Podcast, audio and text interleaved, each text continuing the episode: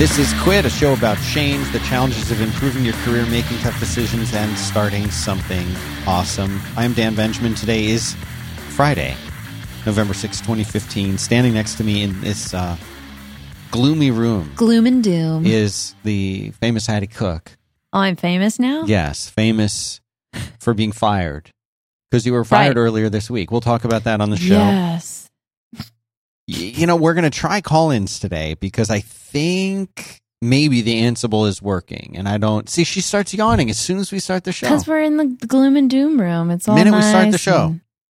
I know. So if you want to try calling in live, uh, I'll tell you what, we haven't been doing this in so long I know. It's been a really long time. that I think people have forgotten that we do it. I Or think people have call in. forgotten that we even do the show live or that you can call in. Or what the number is. or what the number is, or that we have a number, or that call-ins are part of the show. So I don't expect any calls. For the record, there Oh. will be no calls. However, I'm going to do my duty and list uh, list the number for people who want to.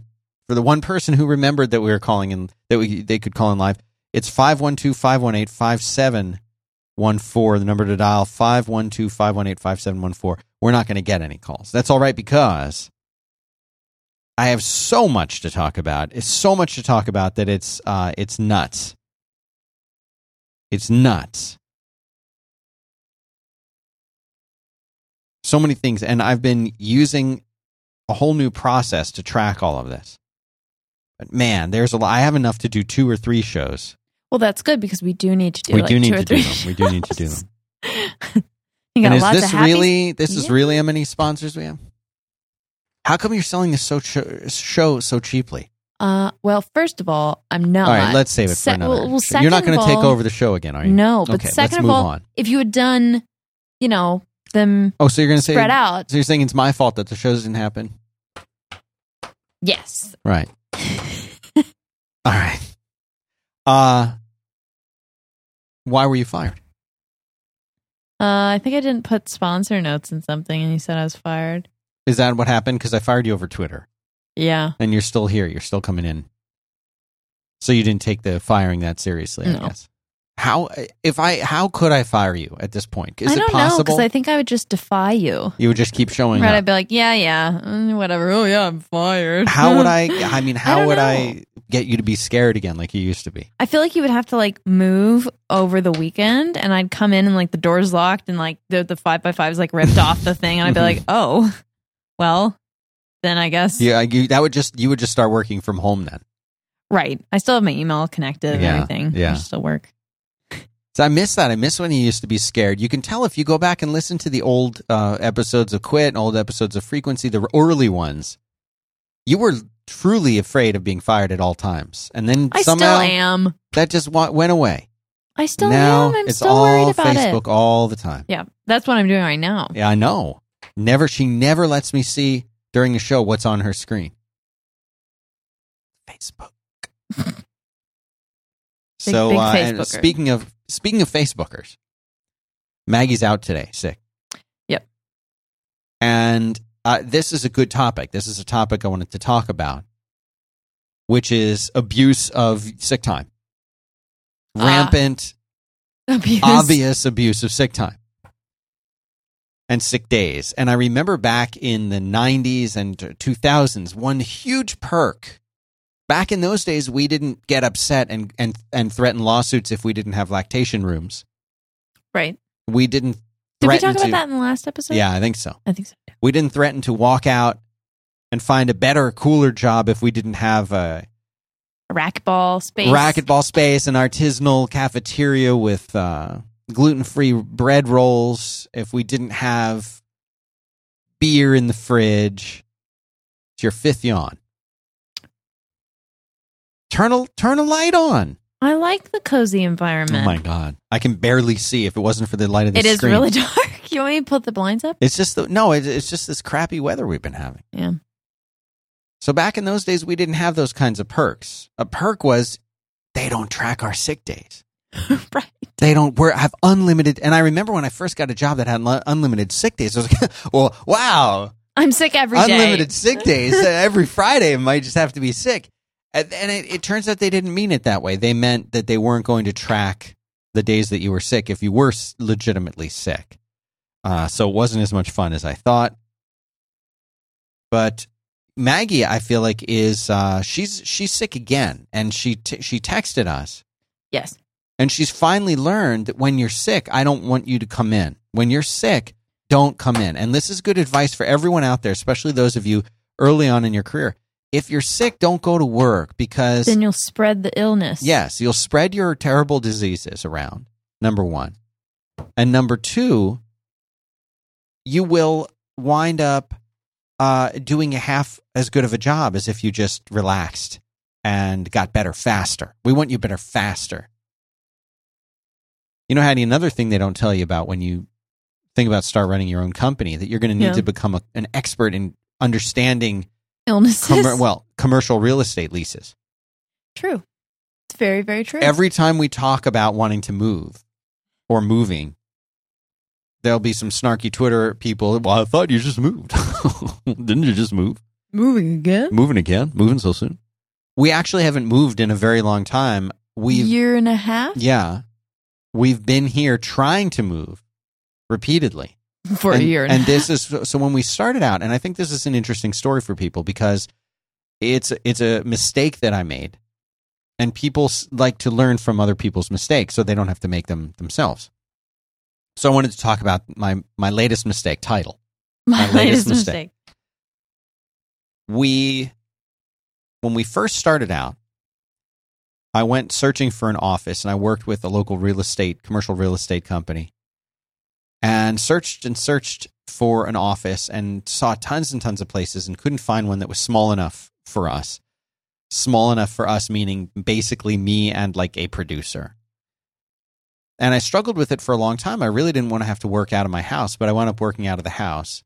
And it was really a, a struggle. I'd done it for a couple years already when my son was young in our house in Orlando, Florida, and it worked out fine.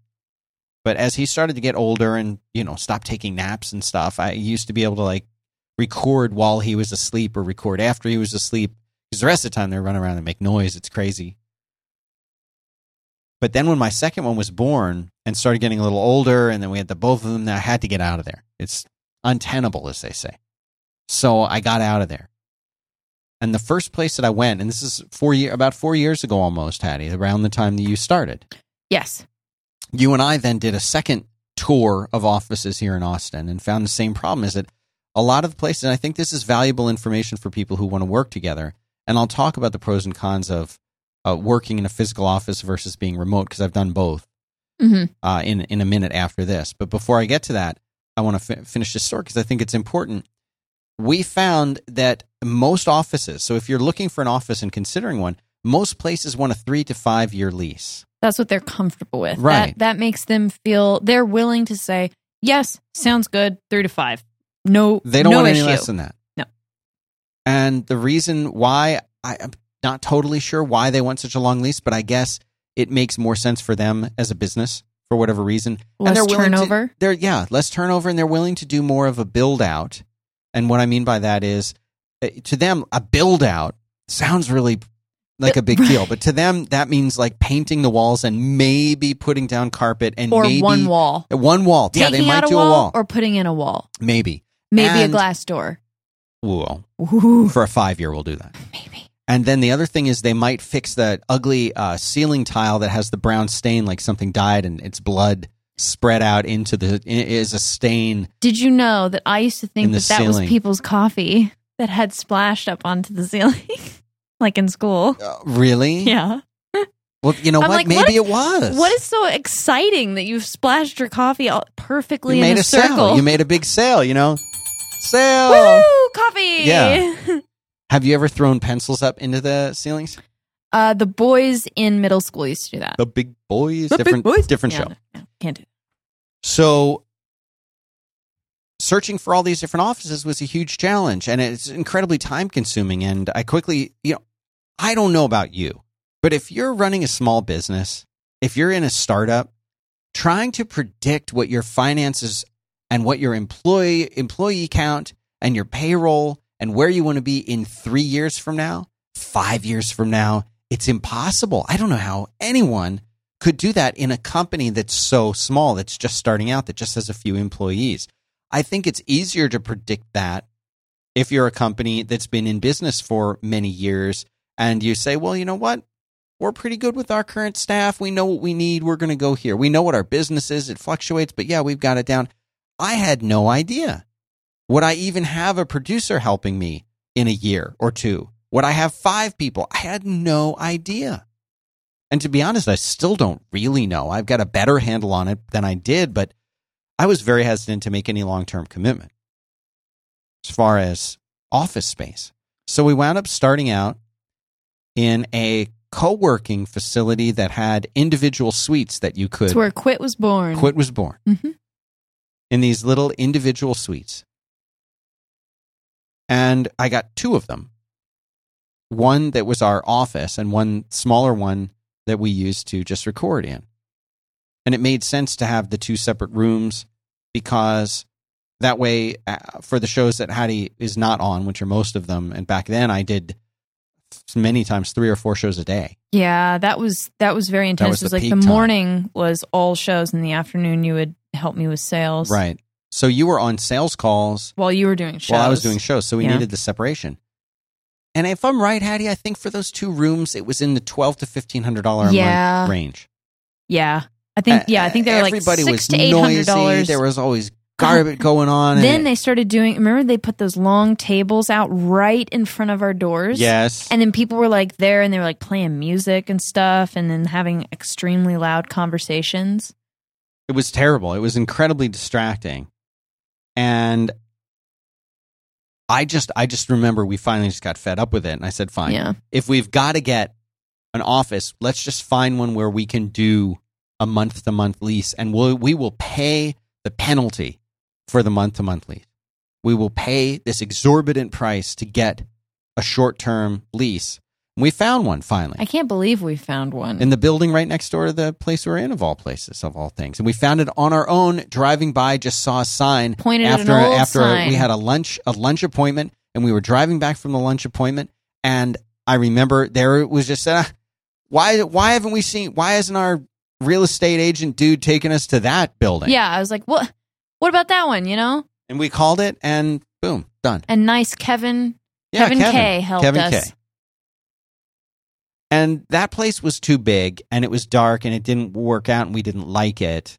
But at that time, I had a bunch of people here in town helping out, doing engineering, doing editing. Uh, we had a whole bunch. We had a sales and a second salesperson, All right, and we hired kind of like um a couple interns. it was like an intern slash producer slash front desk person. We had Right. a front desk. yeah, what do we have that for? and then, for one reason or another, these people either they they didn't work out or they found uh, they wanted to move back to Orlando or one Everyone went to work at back Disney. to Florida. a dream job at Disney. So things change. But it actually worked out better, even though you and I are working way too much. It worked out better. And so now it's down to just three people again. So now we've got a, another office. that's just been way too big for us.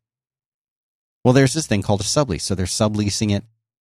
We're going to be free and clear. And we finally found an office that's in a great location. And it's going to work Great location. really well. Sublease, small, perfect. It's great. I can't believe. And they have, they have fiber. I told you that this morning, right? Woohoo. All right, so enough about us. And the reason I bring this up, the reason I want to talk about this is I made a, a terrible mistake getting this truly amazing space that we're in now because I wound up getting a space that was, although it was a really great location and really, really useful, it just turned out to be way too big.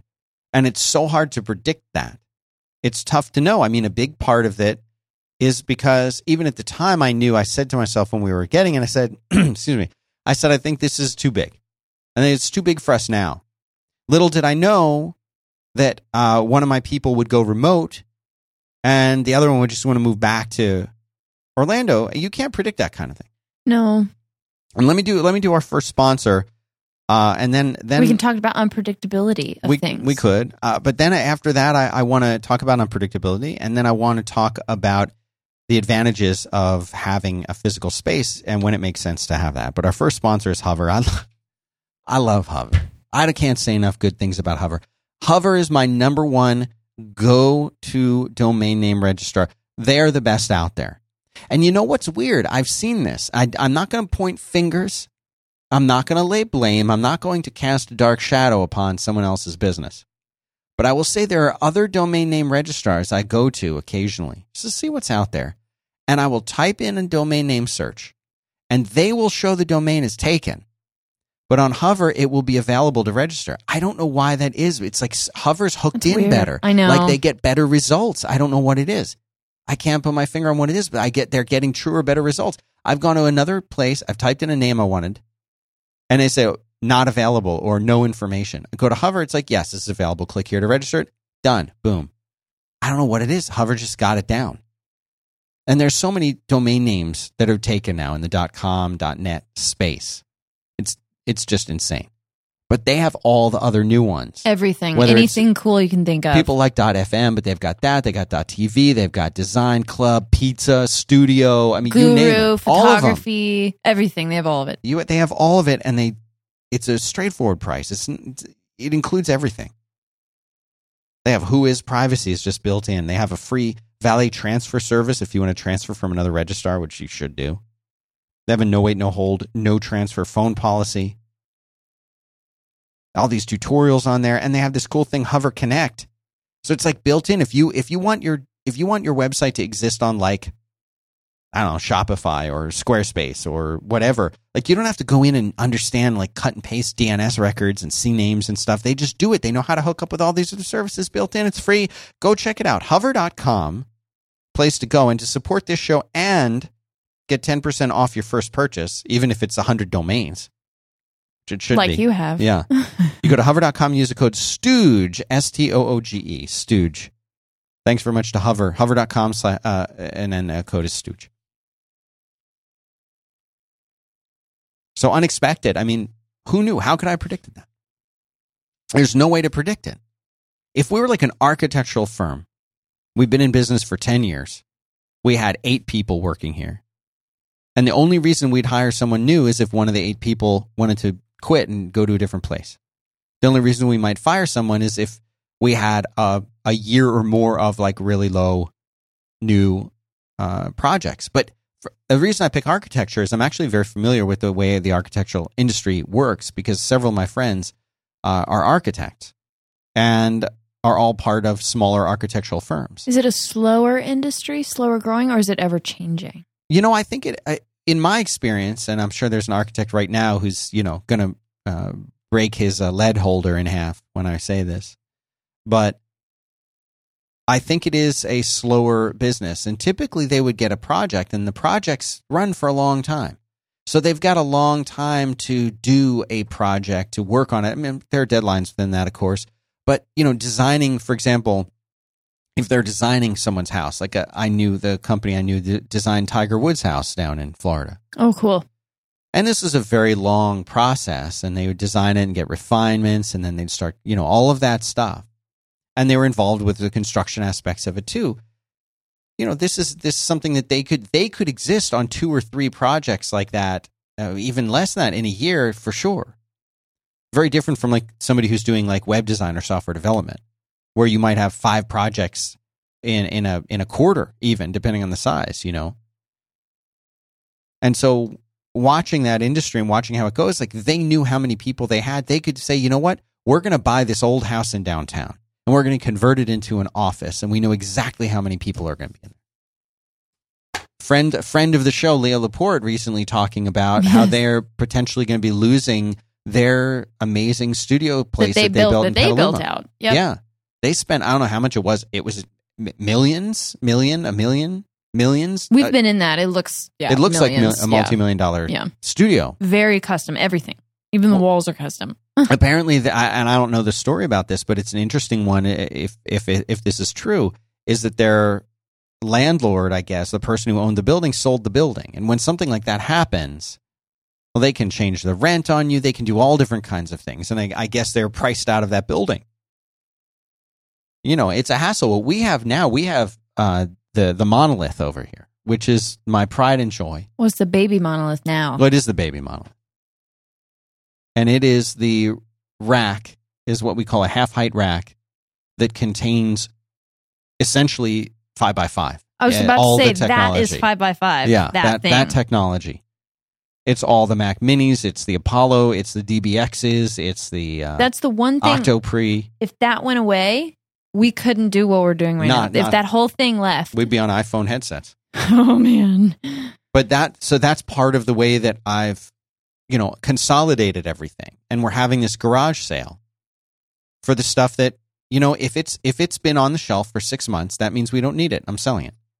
So as part of this move, I'm selling all this stuff. If you wanna if you wanna buy some of my stuff, Haddie, could you add a link to the Secret Computer Garage sale? I have a little fun creative website place, secret.computer. Talk about fun domain name extensions. You have the computer extension. Secret.computer. I have a little garage sale there. So if you want to get some of our stuff and help us help us get out of here, you can do it. But you know, that's the thing. See, it's hard to predict this. It's super hard to predict what's going to happen and and what you're going to need to do, even in, when you think you have a good understanding. It's still tough, and you never know. You never know.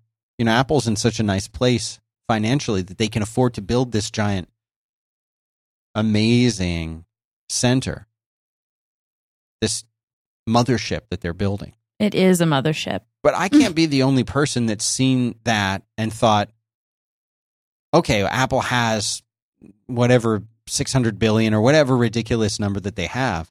But I can't help thinking that, you know what? Like, are they overbuilding? Is this too much? Are they going to look back at some point and be like, wow, we should not have built such a big thing? That was too much. I don't know. Maybe not. Maybe they're so entrenched now and so successful as a company. But look at look at the companies that we used to think were like that. HP. Yeah, There was I mean HP never had the kind of success that Apple has, for example. But even so, HP was like HP's never going away. Right. You know, HP will always be around. They'll always have the stuff that they have. They'll just continue to do better and better and better and better stuff. I mean, maybe I'm being too optimistic. It was HP after all. But like you never imagined that one day they would be the company that they are now. Look at the American uh, American automobile manufacturers. Look at their situation, all the plants, all the infrastructure, everything that they built. You'd never, you'd be shocked to think that one day Detroit would be in disrepair. Shocked. And yet, there it is. Do you think that could happen with Apple? Yes. The answer is yes. I don't know how it could happen with Apple because it seems like they're just as the as the uh, uh, you know analysts are fond of saying is just that they're doing better every year, better every year. Could Apple fail somehow? Yes. I have no idea how, but it is possible. So I don't know. Man, I've got I- we haven't even hit my topics yet. This is going to be an amazing show. Should I see if anyone is call? I don't think anyone's going to call, yeah, and that's all look. right. I'm nope, and that's fine. I don't. I, in fa- I'm fine if people don't call. I just want to put it out there that it's available so that the next next week Right. when we do a show, they'll know they can call in because it's back. we should It's tell working. Virginia too. Yeah, tell Virginia too. I'll tell her right now. Yeah, tell her right now during the show. So the first thing that I have written down is about saying no, but saying no to ideas, saying no in general. hmm And there's a thing I forget if you said this or if I read this or what. But saying no doesn't mean that I don't like you. And saying no doesn't mean that I don't like your idea. Saying no can, in many cases, just simply mean for reasons that I know or for reasons that have been decided, this, this is not going to happen right now. It doesn't mean I don't like your idea. It doesn't mean you're a terrible person. And people can't say no, especially in business situations. Imagine going into a business situation where you're talking to somebody. Maybe that's your boss. Maybe you're their boss. And then you've got to say no to them if they, if they don't have a good idea. But imagine that and put yourself in this situation first. I think most of us can understand being an employee where you're presenting something to a boss to a person that's higher up, to a person in a decision making position. And you've put together what you think is a really great idea. You can't see a downside to it. And you go to your boss and you say, Listen to this. And you sell it, man. You sell it. Your elevator pitch is huge. It's a home run. They listen, they nod while they're listening. At the end of it, they say, "Wow, what a great idea! Yeah, you know that that sounds like something we could do for sure." Yeah, and then nothing ever comes out of it, and you wonder why. Why did they did they not did they not like the idea and just not tell me? Did they try to push it up the ladder and Someone got- else shot it down? Did they secretly just hate it? Imagine then if you're that boss and somebody who works for you has just put their heart and soul into telling you about this idea that you know is just is not something you're going to do. Right, you already know in your You heart. You're like, know- this is not going anywhere. It's not going anywhere. We're not going to do this thing. How do you how do you tell them no without them feeling like either wow, you really just wasted your time. You're so stupid. You were so stupid. There's so much you don't know about this business. Get out of my office. Well, that's that's the 1950s way, right.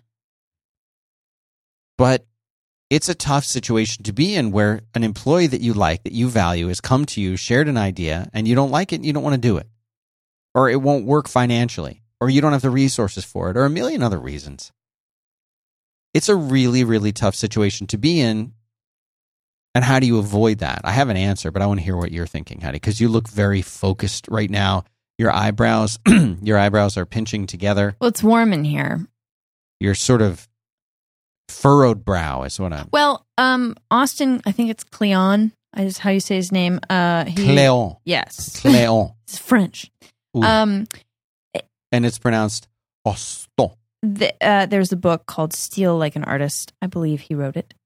Uh, but there is, uh, he has a collection of these how to say no and these little old fashioned snippets from different people's, um, like secretaries and things like that of people, very successful people that have had to say no so many times that they needed a form letter and things like that. Uh, but he has a great, great line that's that is uh, be as generous as you can, but selfish enough to get your work done. And I liked that line because it's you can say yes up until the point that it starts affecting the things that you need to get done. And I'm talking about saying no to people asking things of you. Hey, will you do this for me? Can you help me with this? Can you do this for me? Or in this regard, right maybe somebody's writing you letters or something like that that you appreciate but that you can't get t- the time to to answer them Right. so i thought that was interesting That's very interesting. You know, telling people telling people no, it's such a hard hard situation. Being honest, I think goes there's there is this thing that people will do when they don't want to do something or they don't want to say no, but they play along anyway, or they act like there's another reason, or they give a false reason, right not the real reason that something's not going to happen, but a, a false reason. And I've had that happen where somebody gives me a false reason and my intuition tells me that it's a false reason and I will call them out on it by solving that problem. We were in a situation once back in that office I was talking about earlier where we had some uh, some uh, some people in there who were wanting to share the space. They were wanting to share that space. And they looked and they said, "Well, I think this one space is uh, is going to be too small for us."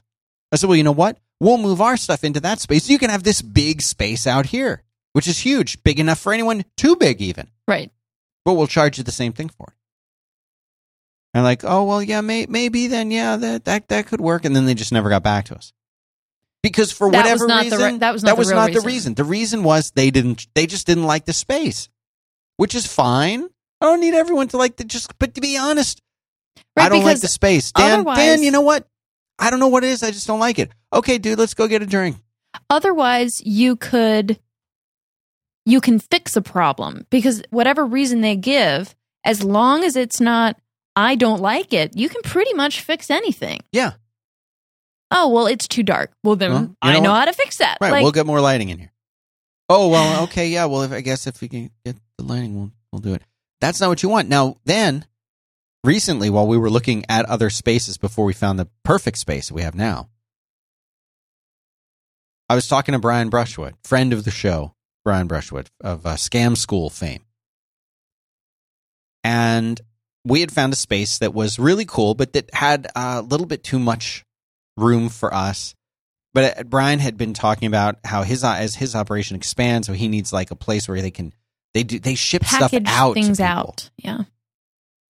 and they needed a place where they could like store it and also like put together the orders and other things. And I thought, okay, well, if I have enough space that he would want to do that, then that, that would be great. We could get this new space and I get to hang out with a friend as well. And I would like that. He drove out there and he looked at it and he said, this space is great, but I got to be honest, like, It's far. too far for me. I'm in like super South Austin and uh, the drive here just killed me. I didn't know it was going to be this far, but uh, thanks for thinking of me. And we went and had lunch. Yeah. I mean, that He set saved expectations. everybody so much time. And he said it in super nice way too. Like Right. and you could tell he felt bad about Yeah. it because of course he would he and what he seemed he wanted to office with us. Like Sure. he was like it would be awesome. That'd be so much fun. Like but just being being honest, this is far. And from someone who used to, live, used to live out. south, Yeah. that is far. It was far. Too and far for him to to drive that every day or even three times a week that would just be really really difficult Well, he was honest. And that's what I'm talking about. So when you have to say no to somebody, if you're honest about it and you're honest about why, I think I think you're doing everybody a favor. You're not leading anybody on. You're not leading them to think something that's might happen is you know it's never going to happen. Thank you so much for sharing your idea with me. I really liked your idea, but I know right now we're not going to be able to do that. We're too restricted on resources, or there isn't enough budget for it, or that's just not the direction that I'm going to be taking the company right now. And it, it is a great idea. And you know what?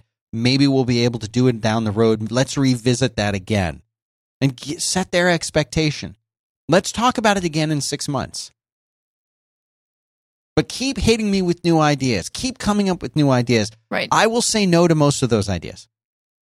And if you set someone's expectation like you're talking about, Haddie, if you set their expectation ahead of time, and I, I think I told you this early on when you started, I said, always share your ideas with me. There's probably tons of things that I'm doing wrong or that I could be doing better, and that you will look at from an outside perspective and say, that's not the best way to do it. Why are we doing it that way? Right and then you might come back and say because this and i'll say oh i didn't even know that was a factor you're right this is the best way Right. So yeah, I learned that. I learned that pretty pretty early on that you know by by bringing up ideas, that's a great way to actually learn a lot of things too. But uh, there, I told, I think I also said I'm, I'm probably going to say no to most of your ideas, but there will be reasons why I'm going to say no, and I'll tell you what those are. Right. I don't think I've ever just you've come to me and you said, you know what, we could we could do this, and I might say, okay, no, here's why we can't do it, and you'd say, all right, well, okay, I right. learned Because something, I'm like, oh, that makes sense. and then you come and say, like well, that. can we do it like this? And I'll say, I never in a million years thought of it. Let's do it. Now we're doing that thing. You know, people who are in that position to be clear and to be honest and to be straightforward about it, it's going to say it just saves time. It saves everyone time, so much time. You know what else saves time? Is FreshBooks. Best segue ever. Best ever. FreshBooks is one of the most liberating things in the world. Why? Because it liberates you from having to do invoices. You quit your day job, you start working for yourself. You're like, yeah, I got this down. I am in control of my life now. And then you have to start invoicing people and you realize, no, it's not going to be so easy because I'm I don't even know how to make an invoice look good. Do I do it in Word? Do I use Pages? Am I printing it from some uh, you know photocopied thing? What am I doing? And you finally make an invoice and you're like, okay, cool, I did it. And you print it, you, you print it as a PDF and you mail it to the person and did they get it? How are they going to pay? They never wrote back. A week goes by. Send them an email. Fob. Did you did you get that? They don't reply. A week later, oh yeah, yeah, I got that. Uh, we'll be pushing it through to accounting, but you need to forward it to this person. It's probably going to take another 30 days though. Meanwhile, how are you going to feed your your kids? They're starving. Your kids are literally starving.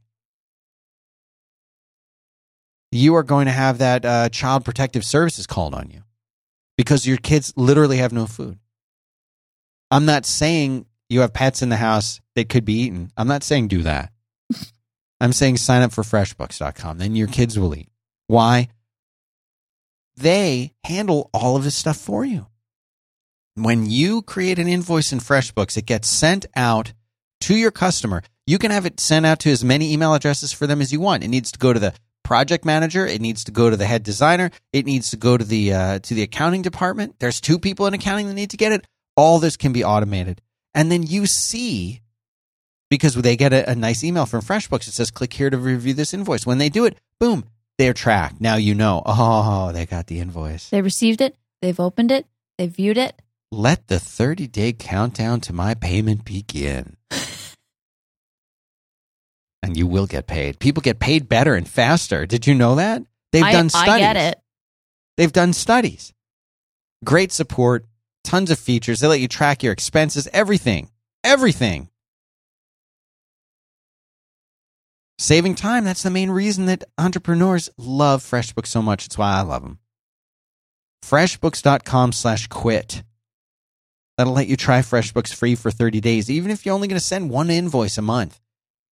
You want to track it, you want to make sure you get it right. And they have all this uh, great stuff that shows you your income and helps process your payments. It's all built in. Use the code QUIT when they ask you, How did you hear about us when you're signing up to, to give this show credit? And to, for your three, free 30 days, it's freshbooks.com slash quit. Thanks very much to them for making the show possible. Next topic life is competition. Everything in life is a competition. That could be the title. Life is competition. I like that. And I'll tell you why. Because in and this is going to sound terrible. And now, let, first, let me qualify this. Let me qualify this. I'm not saying that this should be your mantra. I'm not saying this is this is how you should live your life. What do you mean everything's a competition, Dan? That's terrible. I'm turning the show off. Everything is not a competition. Everybody, we're all friends. We're all just together. We all just we love each other and I want to help everybody. I don't want to compete with people. I just want to make something I love and I want to get it out there and into the world. All right. Very good. And maybe that will work for you. Until somebody else wants to start doing the same thing that you're doing. And then you can't make a living doing it anymore. Let's say you want to make Star Wars pillows. So you go and you watch all the Star Wars movies, all three. And then you start sewing. And you sew your first R2D2 pillow. And you put it up on Etsy. Someone buys it. And you make another. Someone buys that. And you start making more of them. And then now you're making enough that you can quit your full time job and just sew your pillows and sell them. And you're doing so well in your little Etsy store, you can hire your next door neighbor to help you sew the pillows. Eventually, you get a little warehouse to store all these pillows that you're making, and you get some more people. Now you get a little assembly line going. And you're like, man, this is a real business now. Until somebody else starts making Star Wars pillows. And not only do they make the R2D2s, they got the Wookiee ones. They got the Han Solo ones, and they're maybe even better than the ones you've been making because they came from like they were a tailor, you know, and they know really how to sew stuff, and they're sewing stuff better, and they got an industrial sewing machine over there, and you just got these the little ones from Jo-Ann's Fabrics. Now all of a sudden, people don't want yours anymore because they can get the basically the same pillow, maybe better, made better from the other place, and they're using organic fabrics and you're just using regular fabrics. Tell me life is not a competition. I'm not saying I want it to be that way. I'm not saying you need to go through life viewing the other people standing around you as competitors, but let's be honest. I, right now, making the show, I'm competing with every single other podcast in the whole world, including other ones I make.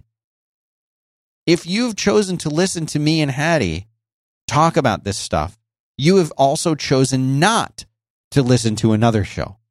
You have made the conscious decision to listen to this instead of doing something else. There's other shows you could be listening to. There's other shows you could be watching on TV. There's a movie you could be at. You could be listening to music instead. You could be listening to nothing. Imagine that. I'm competing with the radio. I'm competing with TV. I'm competing with everything. Life is a competition. Thank you for picking me. You picked me. Actually, you probably picked Haddie, but you picked us, right? So we are beating the competition right now as you listen to this. But everything is a competition. Go into your grocery store, walk down the soup aisle. Those soup companies are competing with other soup companies for real estate on that aisle. And negotiations have been entered into about where that soup will be, which shelf it will be on, what products it will be next to. All of that negotiated competition. Every single aspect of it. Every single aspect of everything you see and do in this consumer based world is competition. And guess what? If you don't like it, go live in the forest. And guess what you'll find in the forest? Competition. I thought you were going to say go live with your father. Go li- and if you don't like it, you can go live with your father. It's the best. Because in the forest, there's competition too. All those animals are competing. Those trees are competing for more sunlight. The vines are competing to get higher up on the tree. Insects are competing. Everything in this world is a competition. Everything in this world is a competition. Everywhere you look, something is competing with something else. I think even more so now in 2015, 2016. In the business world or in the forest? Uh, Both, right? both. But also, um, you know, and I was thinking about this the other day. A long time ago, if you were really good at whatever you did, let's Mhm. take writing, for example. Yeah. The you know, there are certain number of authors where you're like, oh, from this time period, you have to read these four authors. Right. Then, but now, like in 2015, when we look back, what will be the standout authors? There's so many that are so good and have so many platforms and can get, they're no longer the underdog because there is no way to be an underdog anymore. Everybody's on an equal playing field, I feel like. And so there's more competition. Does that make sense? Oh, it totally does. And it's weird to think of now, like even in music, and I, I guess I'm talking about creative fields too, but you know, now banking, like think about banks. Banks are no longer just competing with other large banks, they're competing with little individual banks Yeah. like Simple. Right. I mean, like now it's completely disrupted. Everyone is competition now in everything. It's amazing that you said that. I actually had to call my bank, which used to be up there with calling AT&T or calling Time Warner Cable as Right. things things I never or want to an do. airline. Right. Right. Things that only lead to frustration, tears, and anger. And it was fantastic. The woman who an- eh, who answered the phone when I called was immediately she just was she was hooked in, you know. She was cheerful and nice. And she, how can I help you? She didn't do any of that awful like would you be interested in refinancing your home today? No, none of that. Just what's your problem? How can I help? And I told her, she, okay, you know what? I'll, I can fix all of that. And she fixed everything. And I asked her a question I didn't think she was going to be able to even help with, an unrelated thing. She even helped with that. And at the end, she's like, anything else I can do? I'm like, no. She's like, all right, bye. That was it. None of this, uh, you know, well, uh, you know, would you be willing to take a survey? I'm going to hit uh, button and transfer. None of that. She was just helpful, cheery, and nice. And it's exactly why uh, I think because of what you just said. And that is banks are no longer these companies that we are so grateful for just please please let me put my money there Right. they they need to earn our business and the way that they do that is with a phone call that we made to them when we needed help That's because how we now we, can go them. where an, anywhere we want and take our money wherever Darn we want right now. we can. They owe us. Jeffrey Zeldman said something to me when I was job seeking more than 10, 15 years ago. And I was having the worst time finding a job. This is right after 9 11 happened. I had been working at a company and I had quit. I, this is the one I've talked to, to about here where I, um, you can't fire me, I quit kind of thing. That one. Oh, right. and I left there, and then 9 11 uh, had just happened, and I, I couldn't find anything good, and that's what eventually led me to start my own business. But in that time period, I just, I remember looking in, at jobs for a while, and Jeffrey emailed me, and I was emailing him about, you know, my struggle. And he said, always remember, you don't need them. You don't need these employers the employers need you. They need you. You don't need them. They need you. And of course, I did need them. But the real what he was trying to say and what he did say, and it, it gave me, it made me feel much better about everything. Is that these people that you want so badly to work for, they desperately need you. They need somebody who has your skills and has your talents. Especially if you're a really good employee just in general. Yeah. In Silicon Valley, Apple is competing with Google, who is competing with Microsoft and Amazon and tons of startups that we haven't even heard of yet to get talent. They are fighting to get people who are good.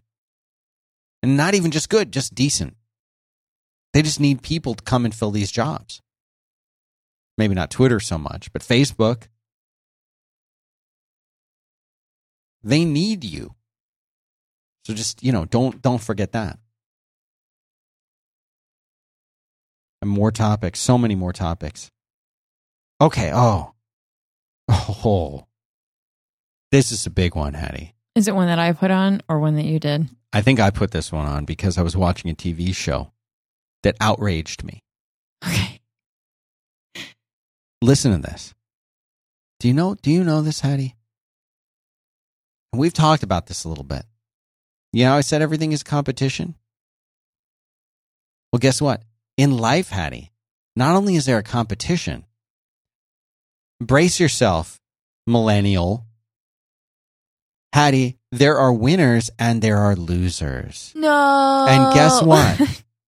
if you're not the winner, you, are, the, loser. It's not always clear who's the winner and who's the loser. It's not always obvious. But I'm sorry. There are winners. Now, there's times when lots of people win. But Well- y- there are winners and losers. Right. Listen, so here's what they do. if you if you didn't get the job and the other guy got the job, Right, You lost. you lost and They he won. Here's what they do in schools now. Listen to this. This is what they do I'll in put schools. that episode in the show notes. Did I talk about this already? Mm, At- I no, I don't remember. I feel All like right. we did. All right, I'm going to talk about it again for a minute because it's such a good theme and I want everyone to think about it again. And that is in school today. If your kid right now, if you have a kid in school or if you are a kid in school, you're going to get a trophy not because you're on the winning team, not because you placed second, not because your team placed third, but because you participated you will get the same, in many cases, the same trophy just for participating, Just for showing up. just for showing up. You will get a trophy, and it will be the same trophy that the winning team gets. So I- even if you win, you don't get a trophy. No, you, you- don't get rewarded for winning. Even You get a trophy, but it's participation. the same kind of trophy that everyone. I think this is terrible. And I'll tell you what, I do not want, I love my kids more than anything else in the whole world. I want them to be as happy as they can possibly be. I want them to feel a wonderful sense of accomplishment when they try hard. And I want them to feel an even greater sense of accomplishment when they try hard and, and succeed. And when they fail, I want to be there to encourage them and remind them that the most important thing is that they tried and make them feel good about their effort. But I'm not going to I'm not going to pad it. I'm not going to tell them, you know what? The only thing that matters is that you try. You know what? That's the worst thing. Mom, if you're listening, st- skip ahead for the next minute or two. I love you. That's the worst thing my mom ever said to me. All that matters is you try. All that matters is you try as hard as you can. Uh, I'm sorry. That's not all that matters. There's a lot of things that matter. Because you know what that did to me? And maybe this is just me. Maybe this is just the way my brain works. But that tell because you know what? The only times I didn't do well were when I really didn't try as hard as I could. I'm trying to think of times where I really, really, really tried, where I cleared that table and sat down and gave it a thousand percent. When I did that, I really, re, you know what? I, and I understand there are kids who do try really hard and they don't, they don't have success. But they, I feel like, I feel like that was just the worst thing she said to me. Because what that said is like, it's okay not to win. Now, it's true that winning isn't everything. Winning is not everything. But the worst thing that she ever said to me was, well, it's okay as long as you just tried your best. I want to be clear that like trying your best and doing your best work and be in working hard at something, that is perfectly fine. That's okay. And like, it, it, you know, I have a four year old and a seven year old. And I, I do tell them as long as you tried your best, as long as you tried your hardest, I'm still proud of you. It's not what's it, it don't But- feel bad that you didn't win. I don't want people to feel bad if they didn't win, especially kids. I don't want them to Right. feel, but there is a true aspect of like, there is a difference when you win and when you lose. And I don't want that to be swept away because that's not doing them any favors for the, because when I was a kid, if we didn't win, we didn't get a trophy. Right. And the goal is to get the trophy. The goal is to, is to, if you're if you're out there playing little league baseball and you know that you're going to be congratulated just as much as the people who actually won and you're going to get a trophy just like the people who actually you know what Then you know what what? are you going to come what are you going to want what are you playing for if not to win well we're just playing to have fun fine then play to have fun And don't give out any don't give out trophies. any trophies Right. to anybody don't Um, give everybody a trophy and then there's no winner and you know what if you're just playing for fun don't keep score Right. because in the real world, we do keep score. And that score is measured in who's listening to your podcast and who's not Mhm. listening to your podcast, or who's buying your pillow and who's not buying your pillow. This is, the, or who's getting, the, like Haddie's example, who's getting the job and who's not getting the job. Right. Because if you, I think the It important sucks, but this is real life. If you, if you, if you're a kid and you're a parent and you're like, as long as you tried your best, and if you're the kid and you're like, well, I didn't really, I didn't really try, my, try my best, best. but I still got the trophy and I didn't even have to really try that hard. Then I can just skate by. I think it's that It's skating exactly by what it is. attitude. Skating by. That- That's our title. that it doesn't matter really how hard I try. I just have to make it seem like I tried really hard, and then maybe. and that's that's was my attitude in high school because I Right. knew that my mom was always okay as long as I tried my best, and I, you know, yeah, I, I, I think I tried my best. also it sets you up to never actually fail because you were never actually trying for anything. Yeah, no skin in the game. I was just trying. I just did my best. You know, when I it was a kid, fine. when I was a kid, one of my friends had all the Star Wars stuff, all of it, all of it. He had the Millennium Falcon, he had the Death Star, he had everything. I had the Land Speeder and I had the X-wing, and I got those over like a three-year time period. We could not afford anything, nothing. And he had everything. He had all the toys. And you know what? He He's ah, leave them on the floor. Who cares? Like you're not going to just leave it on the floor. Yeah, I don't know. Right, you're like I've been waiting for that for so long. right. Like he, he he didn't care about it. And that's what it's like for athletes who want to win that trophy. It's like if you're out there and you're on a team and your team's not winning, it sucks. it sucks, but you want that trophy. You want that job. You want to be that competitive player. And so what I'm saying is it's not so much the winning that's important. And I get the message there. It's not just try. It's not just giving it. and it it's not just 110%. the trophy, right? It's just it's this is this intangible thing, but it it it is striving to be the best be at the what best you're at what you doing, do. or what, yeah, the activity that you're doing. Yeah, because it's so easy to get discouraged. I just don't like that. I don't like that practice of giving everyone a trophy for everything. I and people are going to be like, "Oh man, you're too hard on your kids." No, I'm not. I'm not. I do not push them at all to do this kind of thing. Let me be very clear. I do not push my kids like some parents push them at all. I want them to in I know how uh how so much of school is just conforming and getting through the day. And I, I do not put, you know, my kids are not these kids that are like signed up for 50 million things. I just want them to have fun. I want them to be kids. I want to get out of their way so that they can be kids. But like at the same time, if my if my kid says to me, "Hey dad, I, w- I want to take gymnastics." Cuz I think she will at some point want to do that. I think she will too. or ballet.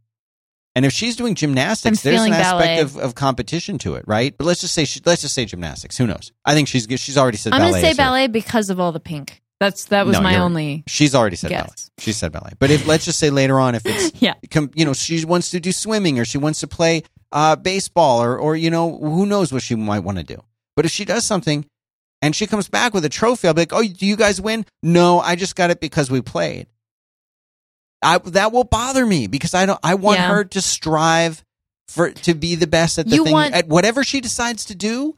I will. I want to encourage her to be her best at it. And if her best is we didn't win, that's fine. But like the trophy should be reserved for the person who wins. That's what a trophy is for. You want other Am I just things to influence them to try their best. And if that's a like trophy there or should- winning, I feel like I never felt like I deserved a participation trophy. I was it forced bothers me. to- There's I a fundamental problem with that. I in middle can't- school, I had to take a sport. I was not a sports person. I did not like sports. I was very small, very weak. you know, like I I was not that type of person and we were forced to take sports. I chose volleyball since I didn't want to do track and Mhm. things like that in the, out in the 117 degree weather is one of the few things that was inside. So I was like, sounds good. Picked volleyball, you know, and we would get participation trophies and, you know, like the best spiker would get, you know, a, certain trophy and things like that. But then if you didn't get a trophy, you get the participation trophy. That pro- trophy means nothing to me. It's in some box somewhere. Maybe, maybe it got thrown away. I don't know. I didn't deserve a trophy. I didn't want to be there. how does that make? And then I thought about like, how does that make the other people that got participation trophies right. that really tried really hard? I didn't even really care. I didn't. I didn't want to be there. Oh, and you know, I know tried. what? I wanted the team to win, yes, because I didn't want to be the person that made the team lose, yes. But I had. I didn't care. How many trophies? just take a guess. Take a guess. How many trophies? And don't look at my face because I don't want you to try and read what. How many trophies? And then I'll turn the other way. How many trophies do you think I won in my entire uh, athletic and grade school and junior high and high school and college career? How many trophies do you think I'm in possession of? Um, I don't know. I you say you say you're not a sports person. Just think of a number and Can I it. have like an under like under a certain number under five zero? Okay. I never got my other idea. never got any trophies for anything. Because when I even though I participated, I was never like athletically the best at anything. And you know what? Uh, that's You're fine. fine with it, right? Me too. I sat on the bench the entire softball year. I didn't care. I don't deserve I was being participation forced. trophy. Right. I didn't do anything. I participated in the sense that I came to practice because I had to, Right. because it was part of my grade. but I never like tried to make the team lose or anything. No, I didn't I- do any of I- that. I just uh, didn't. So you know what? Because I wasn't on the team that won the thing, and I wasn't the MVP, I didn't get a trophy. But they did That's not fine. win because I wasn't participating. I just think there is a culture of making everybody even, of making everything even. It's it's a strange culture that you get as much reward. You you are rewarded just as much for skating by as you are for being successful, as you are for not doing very well. There, everybody is supposed Right. to be even with everything, everybody else. Oh, you know what? You showed up. That's really good. Here's your trophy. You guys won. You had the most points of any other team. Here's the same trophy that this kid who sat out the whole time got. You know what? And I just thought of something really important. and that's not what it's going to be like later in life. You're not setting these kids up for success by treating them just like every other kid, whether you played hard or you didn't play hard. because if whether you, you, won or whether you lost. if you show up to work but you do a horrible job, let's say it's these same kids that are getting these participation trophies growing up. or you just do a just an acceptable job. You do an acceptable job, you show up, whatever. If you if you don't okay, if you just show up and do an acceptable job, then the pr- then you're going to always wonder why you never get the promotion. Right. Well, I just I should I should get a promotion People are I di- showed up. people That's my are trophy. dying. People are dying to be average, and they show up on Friday with their hands sticking out. Right. Ready for my paycheck? See Monday. Bye bye. People should care about being great at whatever that thing is that brings them joy, whatever that thing is that they need to do to to be to be happy. And if you decide to take a job, you should want to be great at your job. Now I understand people fall in hard times. We have people on the show all the time calling uh, who who things are not going well for them, and things happen in life. Yeah. and you can be great and do a great job, and things still don't work out. That's not what I'm talking about. You don't have We're to. be- talking about the people that just and you there's always somebody in your office that you know that's like that just doesn't that gets by and if you're like if I did that same thing I'd be fired. I wouldn't get the raise, you know, but if they do it it's eh. Let me tell you about Backblaze. It's online backup for your recipes, documents, music, photos, videos, you name it. Everything that's important to you. Backblaze.com. They're using the grit uh, URL. head. yes. Vintage throwing it back. Backblaze.com slash grit. You'll get a no risk free two week trial. Here's how this works you install Backblaze on your computer, Mac, PC, doesn't matter. You install the software and it runs in the background. When you're not busy doing important things with your computer, Backblaze looks around and says, hmm, quiet in here. Starts backing things up. Copies everything that you've got. They are backing up over 150 petabytes of data for their customers already. And they make restoring this data easy too. Over 10 billion files restored from people who have lost their stuff, had their computers stolen. Who knows what terrible thing happened? You can restore one file or all your files. And you even can access all your files over your iPhone and Android apps. You can you can also do stuff if you have like a big restore to do, they can send it all to you on a USB drive.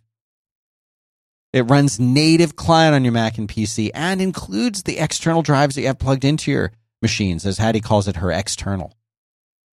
Not your external drive. You just say, hey, you my external. Well, It sounds dirty, it's not meant to sound dirty. but it sounds like a, be like, yeah, where's your external? I don't know. Don't call it that. It's an external drive. no add-ons, no gimmicks, no additional charges. It's five bucks per month per computer for unlimited, unthrottled backup. Go to backblaze.com slash grit for two week free trial and support this show. I need your support. Go there and do it. I got a couple more topics and we've got to get through them. I can't, I can't stop until we get through these. I want to talk to you about providing gluten free options if you're a restaurant. And I want to talk to you about knowledge about gluten free options. I don't care if it's gluten free or vegan or vegetarian or lactose free or whatever it is. If you are working in a restaurant or if you run a restaurant or if any you're kind. if you're the person who answers the phone at a restaurant, the hostess whatever, or host. I don't know what the politically correct term is. there. Host. Your job is to it includes whatever you think your job is. If people ask you questions if people are at if- any if- point in the if- day, if it is possible that some other human being could ask you a question, you need to know which items are gluten free, which items have dairy in them, which items are vegetarian or maybe vegan. what dairy is, or maybe Yes. What should kn- gluten is. You should know if you work in the food industry in 2015 what gluten is. right. And I'll tell you what happens. This is the scenario that happens every time. We want to so eat it. stories. And now Haddie is has a new intolerance. yes, Haddie is now lactose intolerant. yeah, trying to. Well, Can you describe in things. detail what happens to you if you eat uh, lactose? A lot of it. in detail, it's not pretty. That's those are the words I'll. What happens to you? A lady doesn't say. Okay, but it's not. It involves pretty. leaving the facility. All of us have to leave the facility when this happens. It's just it's not pretty. It's not good, fun. right? It's really not good. Okay. I think I'm getting an idea. Just you can imagine. Okay. so it's important for you to know if something, if the sauce that's on the fish has dairy in it, for example. Or maybe that mayonnaise is not dairy. Right. Oh well, you can't have, rice. sweetie. You can't have that because uh, That has rice because in it. that has rice in it, and rice has gluten, right? No, there is something called glutinous rice, which still doesn't have gluten in it. So, like, if you're in the restaurant industry and you work at a restaurant, it should you. If somebody calls you on the phone and says, "Do you have gluten-free options?" The The correct answer isn't "Hang on, I gotta go check." That's never the right answer. The right answer is yes. We have the following items on the menu that are gluten free. and you know how I know it? I have a printed out menu with little GFs written down. Now that's And- even better. Well, then they can just read you off. Oh, basically everything has a star next to it. Okay, good. Everything's almost gluten free. or let- can be made gluten free. Let me tell you how Rudy's handles it. Rudy's is known as a, a barbecue restaurant here in Texas that uh, a lot of people in Central Texas would list low down on their barbecue list because they're spoiled and they love the Yeah. food trucks. And by the way, I'm talking about myself. Uh, the barbecue food trucks here are amazing. Rudy's is fine. Rudy's is just fine. No, nothing bad to say about Rudy's. But they're a bigger one. They've got they're a chain. There's some other things. So you know, you, you walk in there, you would not expect them necessarily to ha- to like be up with this. You're like, oh, is that gluten free? They will hand you an allergens menu that they have made that shows all of the items on Oh, the right. menu and what they have. This one has gluten in it. This one has lact it has dairy in it. This one has MSG in it. Whatever you might be allergic to, All allergies. it's all broken down for you because they know people have these questions. and you know what? It saves them probably not like how much time do you think that saves them? Hours a day, I'm sure. Oh, let me go ask. Let Let, me me, ask. check. I don't know. Then the person's on hold. You know, like instead of just being able to hand them or point to an area where they Right. can learn the information. Your answer should never be, uh, I let me let me go check. And and he- again, back to the gluten thing. If you have a hamburger on your menu, hamburger is made of ground beef. I would say 99% of the time, no one adds anything to a burger that would make it Now, not gluten free. meatloaf is different. My Meatloaf mom would put right. the breadcrumbs in the meatloaf to make it uh, form. but with, this is just a straight up ground beef burger. right. There are many, many, many people. If you just want to catch somebody and confuse them, ask them if they if you can have a burger. If they can do that gluten free, they will short circuit. They don't. the, the, the correct answer for those of you in the audience is Yes. yes, No without bun. without the bun. or even better, yes. What the way we do that here is we serve them in a lettuce wrap, or we serve them on a On bed a of lettuce, or on a salad, or what. The answer is going to be yes for the hamburger. You would be surprised how many people are like, well, no, uh, no. And the reason that I bring this up isn't because I want restaurants to have more gluten free options. I don't care. Here's Right. here's why. It's you need to be an expert in that one thing that you do. And if your job is working at a restaurant, your job is getting food into people. And you know what? It's 2015. Right. This isn't the 1940s anymore where nobody has any dietary restrictions. Right. They'll eat anything that you put on a plate. No, Right. people have people are smarter and people are be, are able to choose Think what they want to eat peanut now. allergy, Haddie. You you you open a pack of peanuts on an airplane and you're going the the Right. the marshal's going to stand up and potentially shoot you. You can't do that. And it's you need your if your one job is getting food into people, you need to know everything that goes on in that. Well, no, I, I don't need to know that. I'm just a, just a server here. No, you need to know. Down to what kind of oil Right. you fry your fries in. And let me go check is not okay because your one job is to know what's on your menu. Yeah. We, there's one restaurant we go to, and I'll tell you what it is. It's the it's the fancy lady restaurant in the domain, steeping room. it is the it is the lady restaurant. It's ninety nine percent women every single time we go. I There I, are- there they are I love their select men, food. I think yes. they do amazing food, and they got they got tons of. It is a tea room, so I think that appeals It's more. but I don't know. They call it a tea room. I don't see anybody. It's a little loud for a tea room. Yeah, I don't but- see anybody doing tea in there. Oh, they do the hot tea. Well, but it's not like they're having like fancy tea services. They're That's bringing out sandwiches. Well, It's tea a s- sandwiches. I don't get it. I get a regular sandwich in there, roast beef. Yes, but do you see how it's cut like in little triangles? Tea sandwiches. Well, it's very fancy. I like it. And uh, they have great coffee there. Gluten free scones. And the gluten free scones, you can ask them eh, because they have a lot. I, I don't know why it is, but they know every single server knows everything about every single item on the of- whole menu, front and back, without reading, without going to check for anything. So that, can I get this They're just gluten free? knowledgeable. Yes. This is how it comes. Oh, I want to get this thing. Yes. This is what's in that. Oh, I'm sorry. That's not uh, dairy free. I'm sorry. That's not vegan. But we have this other thing that's like it that is vegan. Like they know all of the answers. Even if you just you're a restaurant, Why do they? Why can they do it? right? Why can they do it? But the taco place that we wanted to go to, unsure of everything. had to go literally get a box of the like I think it was like the bouillabaisse kind of stuff and yeah. read the ingredients on the box and see. But like, I mean, that's very nice of her to go and but do the that. answer, she was able to get the answer. right, so which was the important part. I know, answer. and then she actually was like, "I should check the box on the seasoning Right. that goes on this meat." Thank you, thank you for caring enough to go and check. I appreciate. It. Very that. sweet. And she did it. And the answer, the answer was, I'll go find out. Fine. But the thing is, like, get if whatever your so how does this relate to the rest of the world? Whatever it is, find out what your one job is. Distill your one job down into a phrase or a sentence.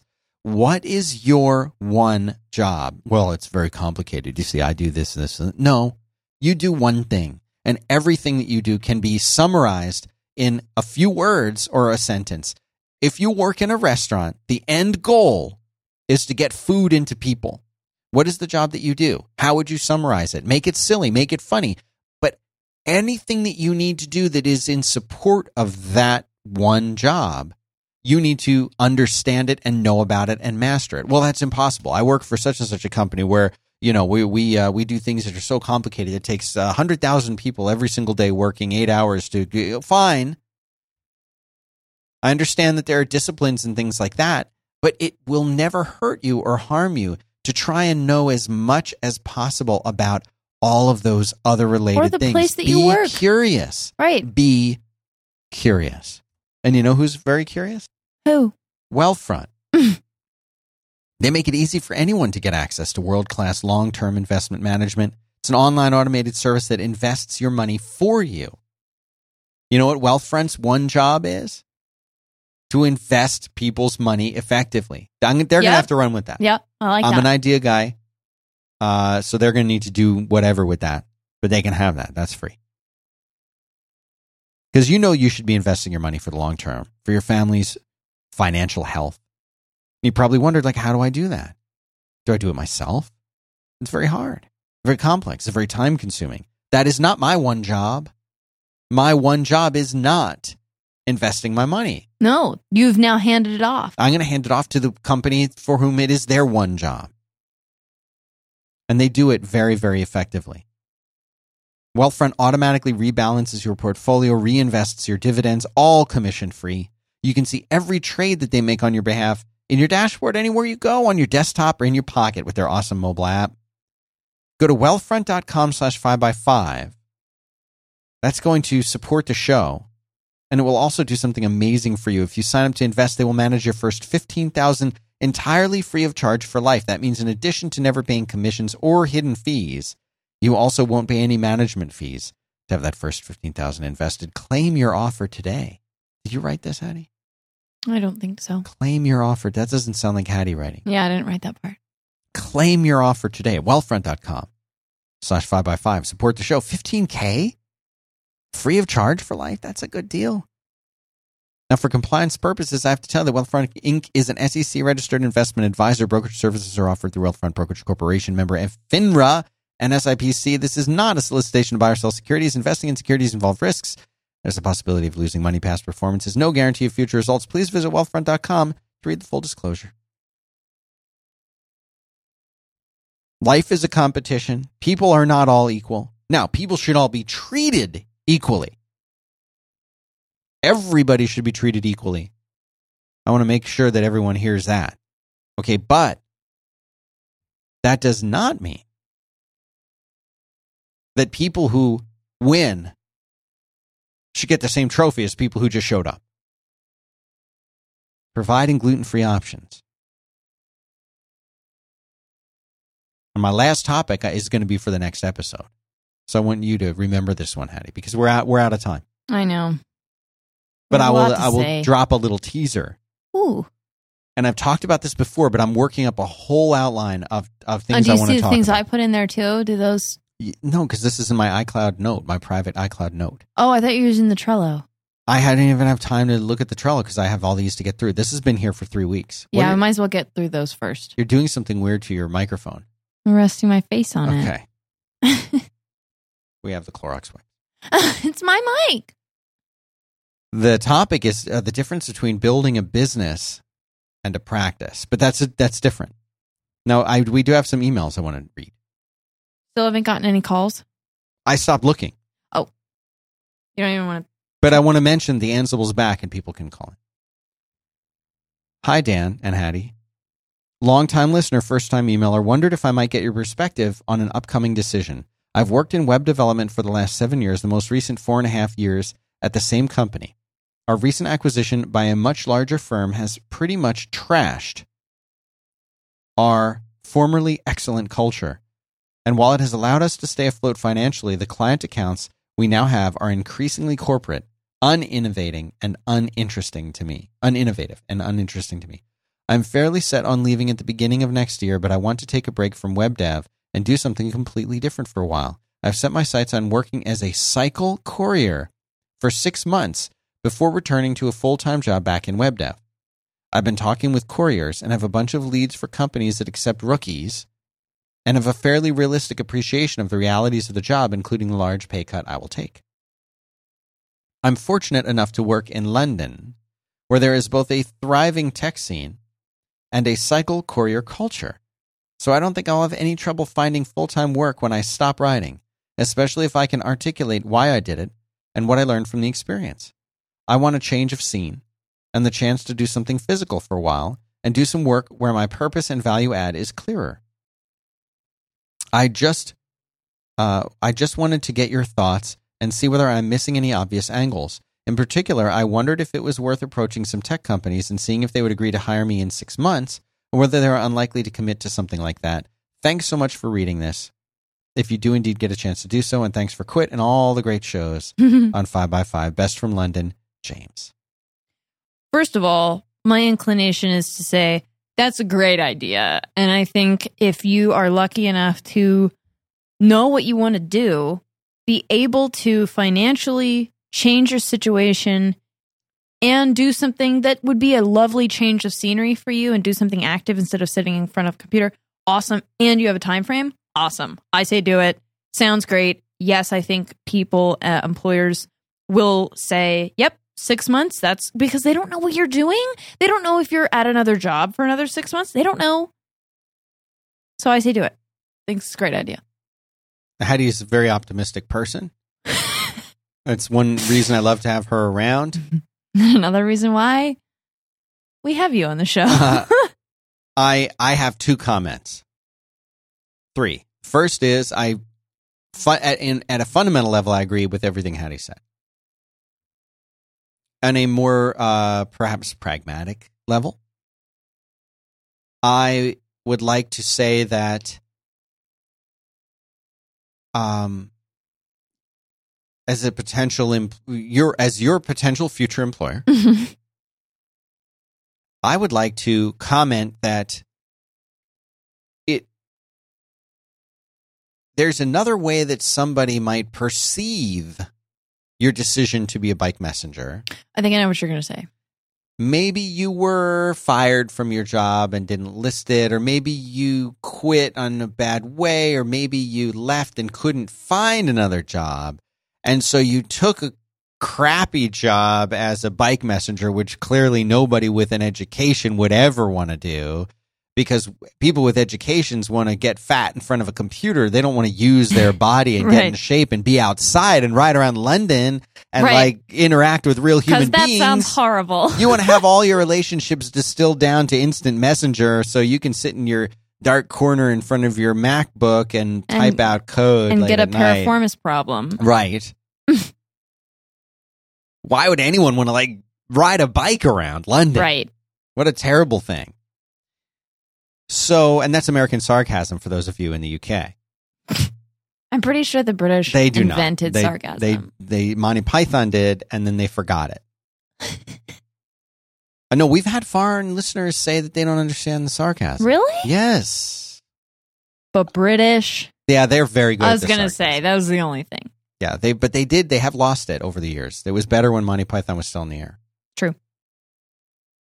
Anyway, second thing I have to say is is lo- uh, oh, and uh, as an addendum to that, here's how you can prove it. Uh, you must maintain a blog or a Tumblr or something, not just Twitter, but a separate little blog. And there's a few reasons why you want to do this. The first one is it works as proof that you did this for a real reason. Ah, I see what you're saying. So A social can- experiment, in a way.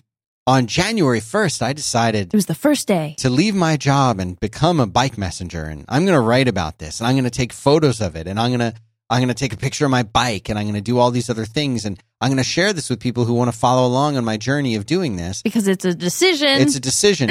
so on the one hand, it proves that. Uh-huh.